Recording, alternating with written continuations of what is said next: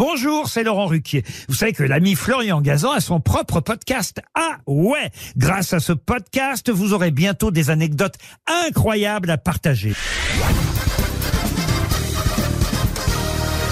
Salut, c'est Florian Gazan. Dans une minute, vous saurez pourquoi Astérix et Obélix ont été créés grâce à une potion magique. Ah ouais? Ouais, mais pas celle de Panoramix. Hein. Disons que celle-là vient d'un coin bien plus au sud que le village peuplé d'irréductibles gaulois, mais qu'elle rime avec Partoutatis. Bref, j'ai nommé le pastis. Ah ouais Ouais, mais revenons quelques pages en arrière, si je puis dire. On est en 1959, le journal Pilote demande une nouvelle BD bien française à Albert Uderzo et René Goscinny. Pour se démarquer des magazines qui publient des histoires importées des États-Unis, ils ont alors l'idée de faire une version moderne du roman de Renard. Enthousiastes, ils en parlent à un pote dessinateur qui leur dit Ah ben c'est une super idée, mais ça existe depuis deux ans dans un autre journal. Aïe le problème, c'est qu'ils sont censés rendre leur BD dans 15 jours. Branle-bas de combat, Uderzo fait venir Goscinny chez lui dans son HLM de Bobigny.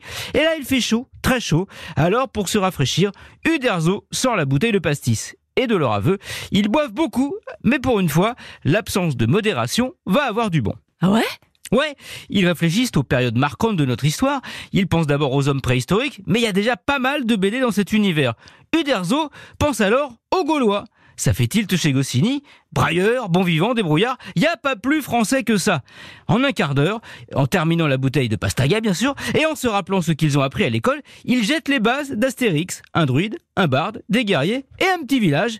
Il ne manque plus que le héros, qui à l'origine était Obélix. Oui, en fait, Goscinny et Uderzo ne sont absolument pas d'accord sur l'apparence de ce héros. D'un côté, Uderzo veut en faire un grand moustachu baraqué, toujours torse nu. De l'autre, Goscinny lui imagine plutôt un anti-héros absolu, chétif et tout petit.